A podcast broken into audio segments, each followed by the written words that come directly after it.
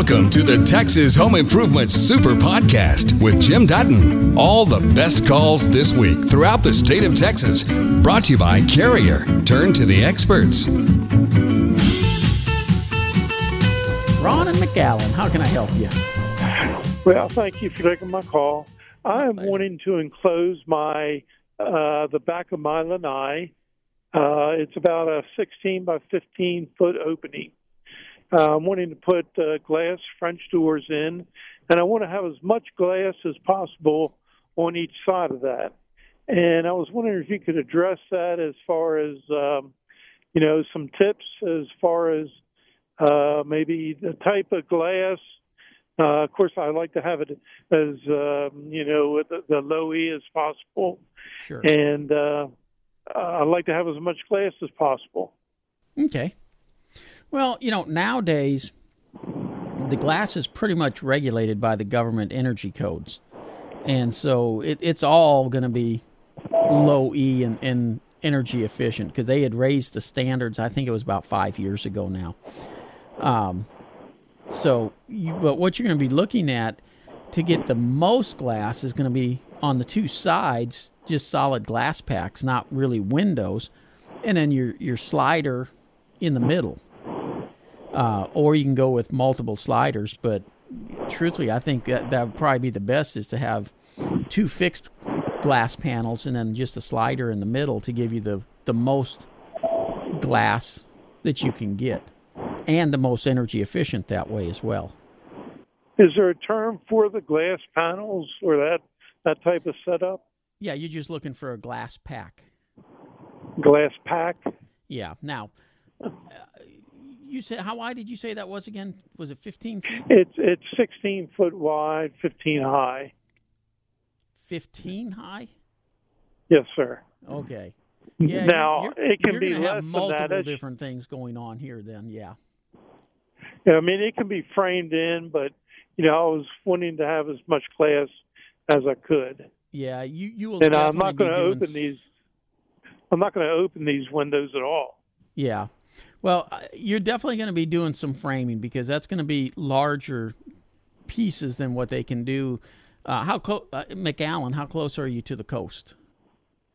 Oh, a good 70 miles. Okay. Uh, and the reason I'm asking is uh, checking if you're going to be within windstorm or not. Because if you're no, in a windstorm, I, that, that changes the size to even more of what they can do. Uh huh. No, I won't be uh, yeah, that close. Not, at, not at 70 miles. You'll be fine. So typically what they'll do then is come in and, and frame out and then you can put in the glass panels. You could either get glass packs that can go right into those wood frames, or you could have them made where they've got you know the the, the vinyl trim and stuff on them, so it would match the sliding door. Uh, be honest with you, probably if it was mine, uh, and I'm wanting to get max glass on there, I would do my framework and mount just a glass pack straight into the wood frame without having the vinyl around it. Okay. Okay. All righty. I, I do appreciate it. Thank you. You bet. We're going to head down to Manville. And Don, this is Jim. How can I help you? Hey, Jim, thanks. Uh, it's actually Fayetteville, Texas, like in Fayetteville, Arkansas. Ah, okay. But, um, so I, uh, a few years back, about 10 years back, I built my own house. And um, they, I got a soil sample done uh, with an engineering company and there was clay at uh, five feet, clay at ten feet, clay at twenty feet, and so they recommended uh, piers that are thirteen feet deep with bell bottoms, and that's what I put in there. Okay. So it's probably not going to go anyplace. But here's what I'm wondering: I'm getting ready to sell the house and move to another place, uh-huh. and I'm thinking, is it if I'm going to go ahead and put in 13 feet of bell bottoms? is it really necessary to get a soil sample? Yes. okay. Okay. And, and, here's right. why. You know, okay. the soil sample on residential is normally 20 feet. And, you know, granted, they may say stop at 13 feet, but they may say stop at 14 feet or stop at 12 feet. Uh, and, and what changes it is where they find if they find a, a layer of sand that runs through there, uh, or a layer of really bad soil, you don't want to stop on top of that. Uh, and so it, it can make a difference. Uh, if you go with just a blanket 13 feet, you're just rolling the dice if that's going to be the right footage or not. Okay. Okay. Um, yeah, I, I just want to tell you a funny story about that. When uh, Sure. the guy came out to pour the cement, he told me it was 46 piers. He said it's ten thousand dollars, and I said, "Really? That's a lot of money just to pour the piers." So I said, "Well, why don't we just make it six feet instead of the the 13 feet?" He says, nine thousand dollars. I said, "It's only a thousand dollars cheaper." he said, "Yeah, by the time I get my crew out here, and it's just a matter of more cement, Yep. digging a little deeper." Yep. Uh, and, you know, and I tell people that all the time. It's it's you know when when they they they ask about the cost of doing a, a small project versus a larger project, and I say the cost to load the truck, get the guys out there, and work is the same whether it's a small job or a big job. Just a reminder it's a huge help if you subscribe to, rate, and review the podcast. It helps people find us. North Dallas, Al, how are you today? Fine, you all right today? I'm doing great. Okay, well, listen, I just, um, I know I need to put some type of a bleaching agent on my concrete driveway because it's gotten real dark and dirty and splotchy looking, and uh, I was wondering if if I should just use a good old Clorox bleach, or I was wondering about another product. I think you have to mix up as a powder and make a solution, and I think it's called TSP. Yeah. Do you know about that? Uh, You know, it's a TST, trisodium, or TS, yeah, trisodium phosphate or something like that. Yeah. Anyways, That's um, you could do that honestly on a driveway. The easiest and best way to clean it up is is just with a pressure washer. But they make these uh, round things that you hook up to the pressure washer that it spins underneath, and you're basically walking back and forth with that, and it does a better job of cleaning it up. It's faster, no chemicals involved, uh, and because of the way that thing spins as you're moving around, uh, it gives it a nice even cleaning. uh, where, where do you rent one of those type deals? Oh, you can. Uh, most of the rental places uh, should have one of them, uh, and if if you ever buy a small uh, pressure washer, you can get them even with that that they come with it on them. A lot of times, uh, Northern Tool and Supply actually sells one that you have to have at least a, I can't remember a three or four thousand psi pressure washer to use. That one works great. I have that one, but. Uh, I don't want to buy nothing. I No, don't have room, you- uh, any room to store it. See, Yeah, just- that's why I want to rent some. Yeah, just go to the rental places that have pressure washers, and like I said, virtually all of them do. Uh, and just tell them you need the the walk behind for cleaning concrete, and uh, they'll know what you're talking about. Mighty fine. Well, thank you very much. You bet. Take care. This comes from Charles down on Crystal Beach. But this happens a lot here as well. He says, My house was built on Crystal Beach, Bolivar Peninsula, and faces the ocean. It gets hit hard by the weather all year around. This year I noticed the subfloor getting soft. I had it partially replaced. Now I'm finding the same problem in other areas. I bought a moisture meter. I feel there is still more leaks somewhere. I started recaulking the windows and door facing the ocean. The problem for now is mostly on the side facing the ocean. I'm wondering if I need to replace all the fiberglass insulation with foam under the subfloor. This would be a big job, but I'm hoping to prevent further damage. I have a man made wood floor with a blue barrier material between it and the wooden subfloor. I tried talking to the builder about this, but he doesn't return my calls. Any suggestions on what I should do? Well, first of all, this is a great example of why I like you to pick up the phone and give me a call so we can talk about these things.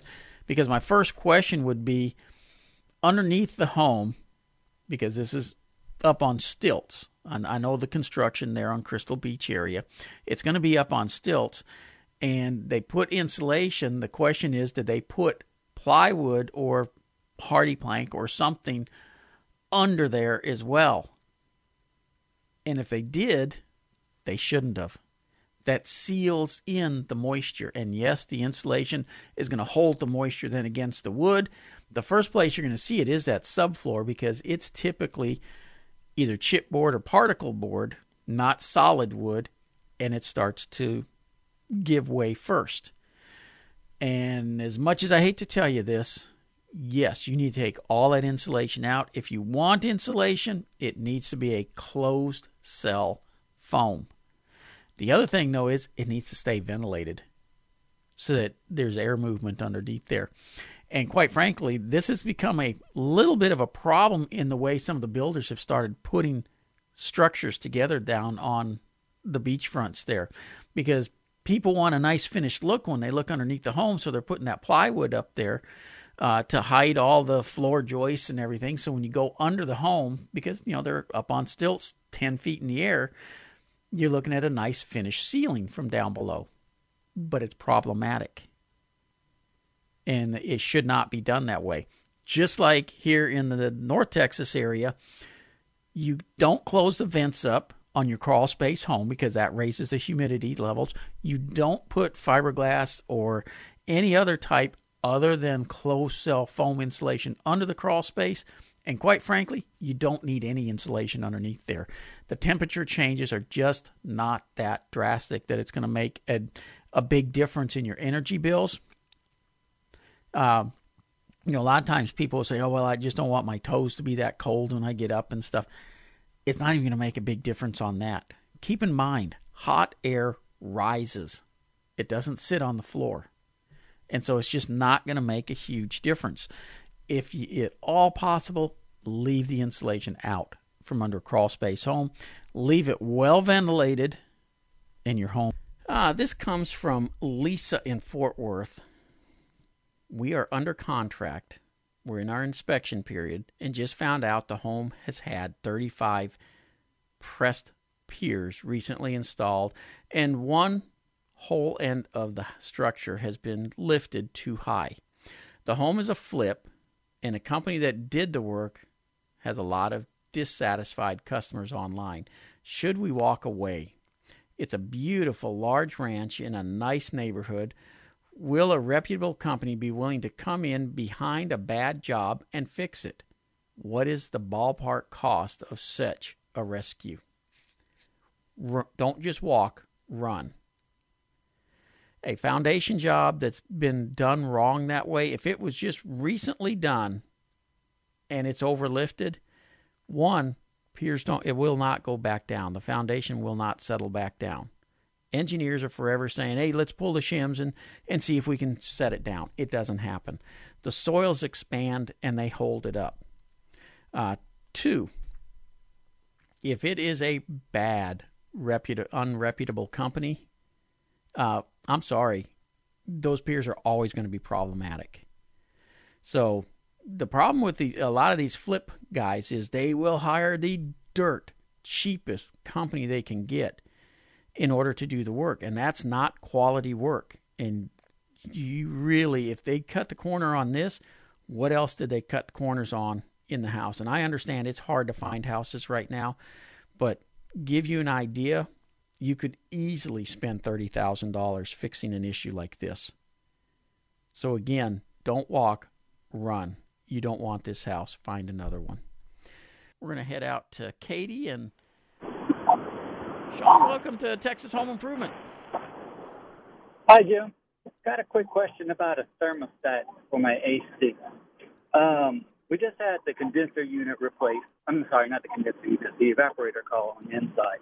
And everything is running fine, except that if I say, like, I set the temperature to 70 degrees for the AC to come on, the house might be at 68, and I can hear the fan run and it's like, okay, the AC shouldn't be kicking on because it hadn't met that temperature threshold yet. Is that something normal that just periodically? Uh, you, you, you lost me for a second there because Okay, you so you it's 68 degrees. You set the thermostat at 74, and you're hearing the fan k- click on. And and what's the issue? Yeah, it's like I I know the outside unit isn't kicking on to turn on AC. It's just the fan I could hear running in the attic, and I could even turn the thermostat totally onto off. And Okay. every now and then I'll hear the fan come on again. I just don't know if that's something common with these newer systems or it's just a defect in the thermostat. Well, if you're going from 68 to to 72, your your heater's going to kick on. Do you have a heat pump? Well, that's I mean, heater, heater or AC. It's just not corresponding to the correct temperature that it's supposed to be kicking Right. on. Okay. Well, the outside unit's not going to do anything if you're turning the heater on unless you have a heat pump. Right.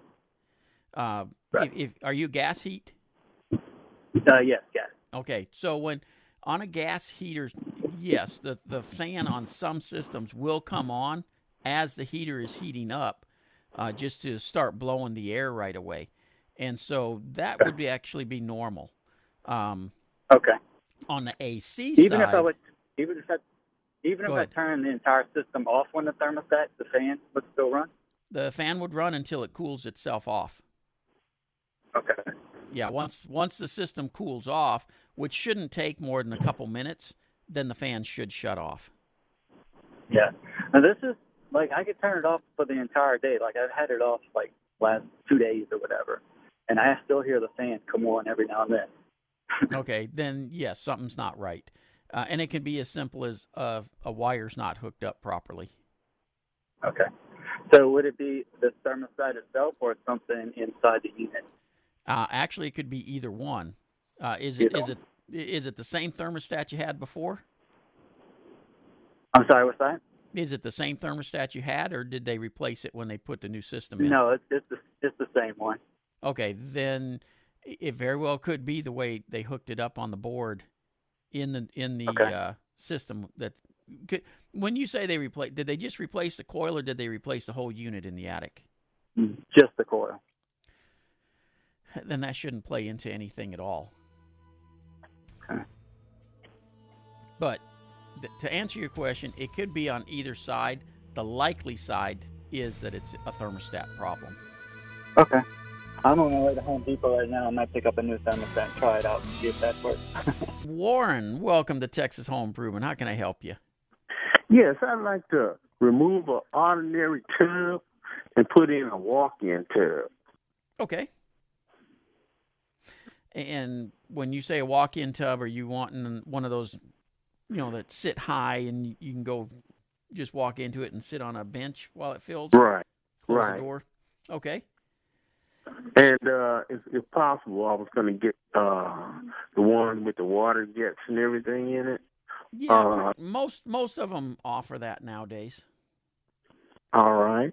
Now, is it, can you get me a contractor to do that? Um, I was thinking about getting a tub from Home Depot and uh, have someone install it. Take the Yeah, old one out. You're going to have a hard time with that. Okay. Uh, because most of the people who are going to want to install one for you, they're going to want to get the tub for you as well. Uh, okay. and, and I, I mean, I'll be point blank with it. One, they know they're going to be held responsible for it. You know, if the if the, something goes wrong with the tub and stuff, they don't want to be in the middle of you having to go back to Home Depot to get it replaced and things like that. Uh, two, they want to make their markup on it. Yeah, but the ones that I've talked to had uh, a markup that's almost four times as much as the tub. Yeah, You know, and and I can tell you why. Those tubs are very problematic. oh, they are. Yes, they are. Okay, so so uh, A- a- And here, here's, be- here's the big issues with them. Think about how how that tub works. Um, you know, the door opens out. You walk in, you close the door, you latch it. As you fill it with water, the pressure is put on the door trying to push it out, which is the same direction it opens. okay, Um, i i in in a best scenario, the door would open in, you close it, and as the water fills up, it puts pressure to close the door instead of open it. but you don't have enough room in those tubs to do that, and that's the reason they all open to the outside. But they're very susceptible to leaks, and then the secondary issue is the pumps on them. Okay, so in other words, uh, if I can look to have a, a lot of problems if I get one. You can expect to be maintaining it. I'm not going to say you're going to have a lot of problems, but when you do have problems with them, it is tough to find somebody who can work on them. Uh, I would tell you if if I was going to be putting one in because I have looked into these and and uh, over the years I've actually installed some of them. Uh, take a look at the uh, American Standard. That's, they, that's what I was going to get. Yeah, they the they make a, they make a good line, but understand the stuff you get at Home Depot is not the same stuff that contractors and plumbers get unless they're just going to Home Depot and getting it. Products are dumbed down when you when they sell to the box stores. A John Deere is not the same John Deere that you'd get going to a John Deere dealer. The American Standard toilets and tubs and things like that are not the same, even though they got the same part number. There's parts inside that are dumbed down because the box stores push on these companies so hard to drop prices the only way they can make it happen is to dumb down the product. Okay, okay. Because uh, I was uh, looking at one for around five thousand, and I had a a uh, serviceman come out, what they call a safety man, to check uh-huh. everything out, and his price was almost twenty thousand dollars against the, you know, with labor and everything against sure. the, the five thousand dollars, and uh I figured, you know, the labor probably would run about fifteen hundred or so. Oh but no, because you, you're asking them to take the old tub out, right? Right. Yeah, uh, I can guarantee you it's going to be definitely more than fifteen hundred. Like I said, I've put several of these in, and realistically, you're going to be somewhere between twelve and fifteen thousand when you're getting okay. a good price on one. Okay, I, I uh I got a price of twenty thousand dollars. You know, yeah, that, that's on the high side. Yeah, and that's kind of it. Kind of blew me out the water. So I was just wondering, I, I might be better off as just getting uh, a, a flat shower tub where I could just walk in and, and uh and close the shower curtain. yeah. Well, you know, in some of the uh, projects I've done, uh, where, where where I'm doing charity projects, what I'll do is build showers that you literally can roll a wheelchair into or roll even a bed into. And so, you know, if it's an accessibility issue, you literally on the floor can build a little hump up uh, rather than having just a, a solid little stand up wall there. It, it's just a gradual little hump that wheels can go up over. The entire bathroom floor gets tiled that way. Uh, and so when you roll in, you just roll up over that little hump. You're in the shower area. You can have sliding uh, glass doors on there. You can have a, a, curtain on there, whatever you want, but it gives you a nice big open area for the shower, uh, and accessibility is, is limitless. All right, all right. I was just wondering which way I should go. Um, uh, because I said it's a big jump from five thousand to twenty thousand, and yeah. uh, I just couldn't see it. You know, I just couldn't see it. So I certainly appreciate you giving me the, the education and the background on on that too, because uh, I would like to have one, but uh, I I don't want uh, a piece of equipment with a with a lot of maintenance yeah, issues. and it, it definitely would be a maintenance issue. All right. All right, sir. Warren, Appreciate take care and have a Merry Christmas. All right. Merry Christmas to you, too. Just uh, real quick on those walk in tubs. Look, it's not that I don't like walk in tubs. Uh, for somebody who needs a walk in tub, they, they're great. Keep in mind, it needs to be used on a regular basis. You know, if you leave it sit, it will become a maintenance issue. Um, on top of that, if you do leave it sit, and this is whether it's a walk in tub or just a regular tub that has those jets on it, uh, bacteria will grow in those pipes. So you do have to do maintenance and clean these things. Uh, it's it's not just a matter of turn it on and, and flush it out. Now, like I said, the more you use it, the better off you are because it's always fresh water going through there and stuff.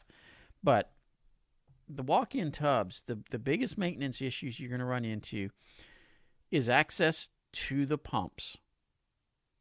And if the pumps go out, ha- finding somebody willing to work on the darn thing, and then the door's leaking. Now, the doors leaking has not, over the years, they've been really getting those much better than they once were. But it can still be an issue. And if, if you get one that has a leaking door, it can be a nightmare to get it finally fixed properly.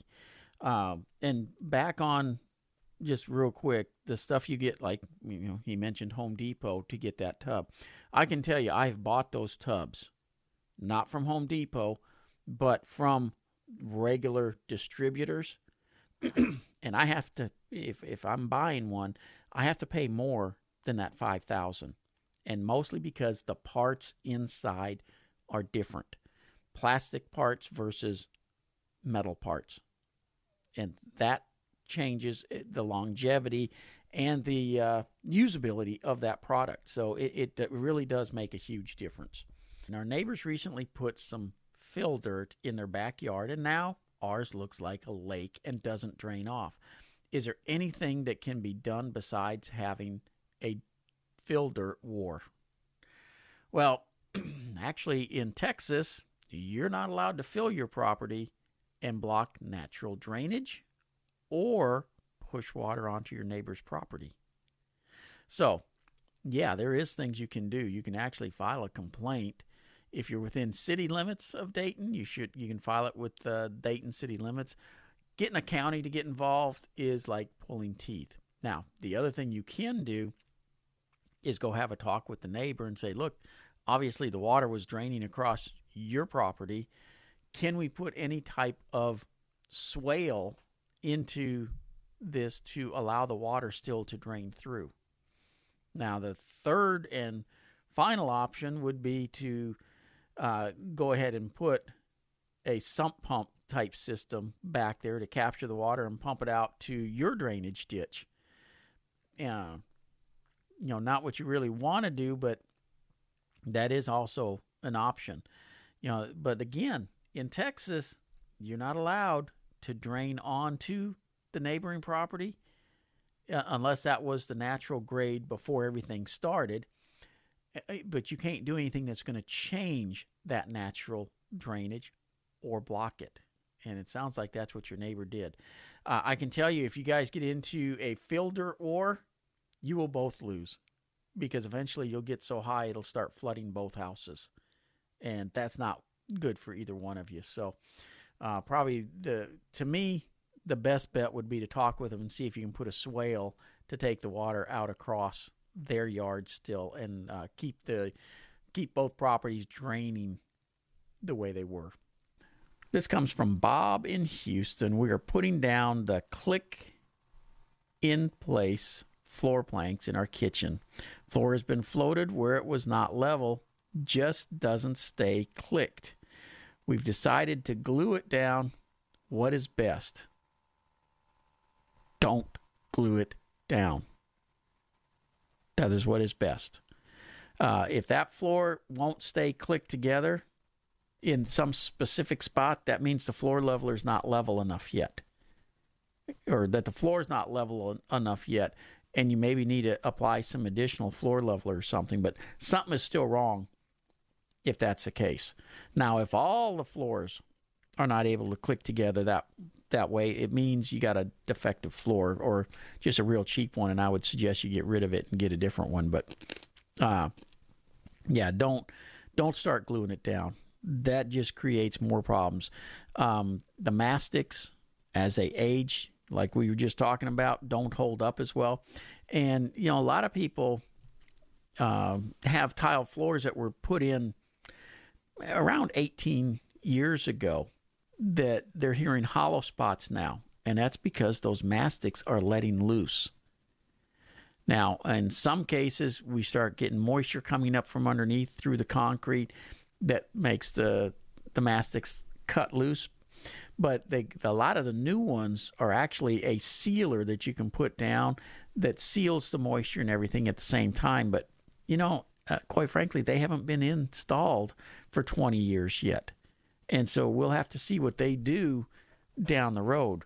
But in general, I do not recommend glue down on concrete floors.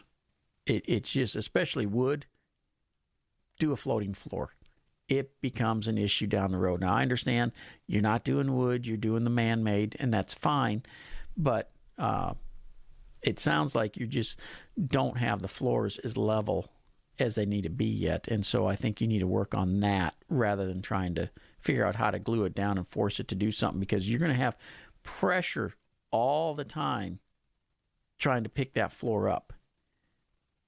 And how are you going to get it to even stay clicked long enough for the glue to set up? Uh, you're forcing it to do something it really just doesn't want to do. Laura, you're back on the line. How can I help you? Yeah. Hey, Jim, how are you? I'm doing well. How are you? I'm fine. I just want to ask, is it worth the money? Uh, I had some windows put in, put in right before I moved into this house. It's been almost 10 years. I mean, they have the, you know, they're they're better than the builder windows, obviously. Right. And they, uh, I just want to know whether or not they're, it's worth it to have a company go in and insulate the in, the inside of them. Uh, Inside of the windows? Yeah. No. Okay. Save save your money. Save your money. In other words, do it yourself. No, I, the uh, and are you talking about insulating the window frame, the the the vinyl part? Yeah. Yeah, no, it, it's just not necessary. The amount of savings you you would get from that, you will never recoup in the cost that it takes to do it. Okay. All right. Well, I'm not going to get new windows. I know that. Uh, if, if you, your windows are only 10 years old, and I, I will tell you, most of the new ones aren't insulated in there still because it, it's just not necessary, especially in our climate. Okay. All right. Well, that's what I wanted to know is whether it was worth the money to spend. So uh, I guess I could just caulk around there myself. Oh yeah, just caulk the outside and the inside, and that's all you do. You don't need a uh, don't fill the the voids in between the the vinyls and all that stuff. Gotcha. What about the down at the bottom? You know when you shut the window, Uh huh. The seal. Can you can you re-insulate that? You know, they have a, a, a typically like a, a cloth or felt type piece that seals it up, and yeah, if I, you see, use it, I see that MDF. Yeah, and if you use it a lot, uh, those can wear. But yes, they can be replaced. But most of the time, they don't need it. I mean, they they usually last the the life of a window, which is typically going to be about twenty five years. Okay. All right. Well, I guess with the movement of the house and everything else, I've just got I've just got some drafts, and I'm just trying to figure out how to address it. Yeah, f- first thing is to to recaulk all the windows and get that taken care of. Okay, that's what I'll do, sir. Thank you All so right. much. Merry Christmas, Laura. Hey, Merry Christmas to you. I love your show. Thank you, ma'am. I appreciate that. You've just heard the best calls and questions from Texas Home Improvement. For more information about our show, go to thipro.com.